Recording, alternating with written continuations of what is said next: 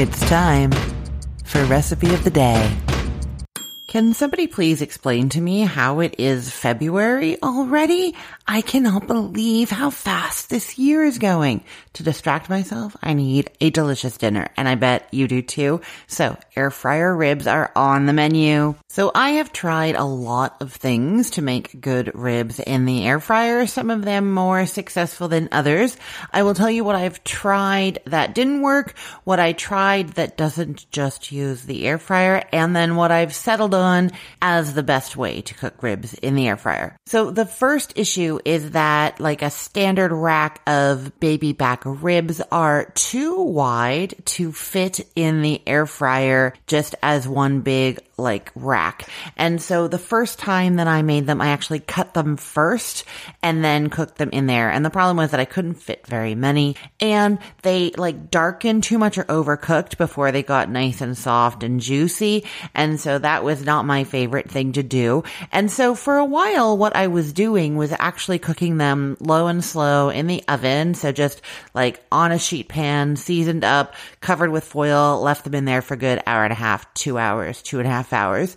And then I would cut them into their individual ribs and put them in the air fryer just to like crisp up and brown, brush some barbecue sauce on there, let that kind of caramelize on. That works fantastic, but I wouldn't exactly call that air fryer ribs. That is more like the way I standardly cook ribs, which is just like I said in the oven. And then I usually broil them after I've cut them or I put them on the grill after I've cut them to darken them. So that just feels like another way to get that caramelization going and isn't really cooking ribs in the air fryer, right? So what I have done is figured out that you can fit the whole rack of ribs in the air fryer. You just have to kind of snake them around and like lean them downwards. And I'll tell you, they fit in my air fryer if I buy the narrowest pack of baby rack ribs that I can find.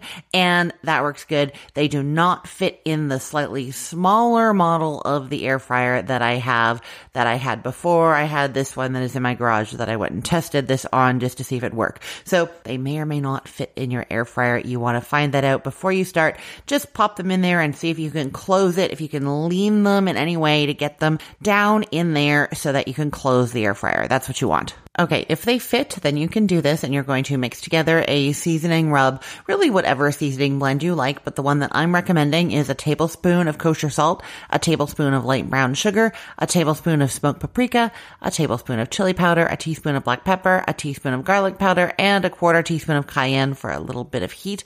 Mix that up and then sprinkle it all over the ribs and then still with those ribs in a rack, arrange them in a circle, leaning however you need to to get them in into your air fryer.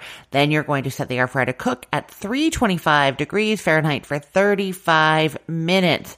Now, there is an optional step you could do here. If you want your ribs even more tender, you can try and do that in the air fryer. The issue that I run into is that because the heat is so intense in the air fryer, even when you have it lower because of that circulating fan and the air, things can start to dry out sooner than they would in the oven. So what you're going to do is you're going to turn it down to 300 at this point if you want them even more tender. To be clear, they will be good if you don't do this step. They're going to have just a little bit of chew to them. But if you want them like more fall off the bone, okay, so you're going to turn it down to 300 degrees Fahrenheit and flip them over as best you can, just so that other parts of them are exposed to the higher heat. And that's at the top where the heat is highest, where the air is circulating the most. So just try and like spin them or turn them in some way so that different parts of the rack are in that higher hot area. And then cook them at 300 for another 20 minutes. But check them every like five to seven minutes to make sure they're not darkening anywhere.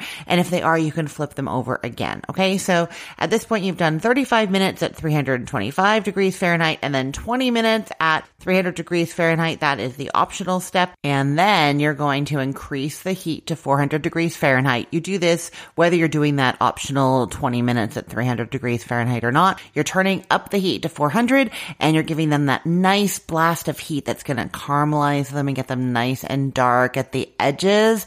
And then you can either cut them into their individual ribs and serve them with barbecue sauce on the side or you could actually brush them with barbecue sauce before you cut them, put them back into the air fryer yet again at 400 degrees Fahrenheit for another about five to eight minutes, just until that barbecue sauce is starting to darken in spots and then take them out and cut them into individual ribs. Serve with some more barbecue sauce on the side and enjoy. Okay, I will put the link to this recipe in the show notes for this podcast episode, or you can head to cookthestory.com slash ROTD and get it there. And I will tell you that if you love this recipe and you love learning tips to cook pork perfectly, I've got a little mini course for you. Super fun, super easy. If you go to cookthestory.com slash courses, you can sign up for the five secrets to perfect pork. It's expert tips from me and recipes to make restaurant quality pork dishes at home.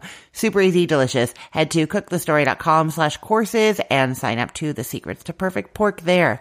I'm Christine Pittman from cookthestory.com, thecookful.com, the all new chicken cookbook, and from this podcast recipe of the day. I hope hope you have a great day. Let's get cooking.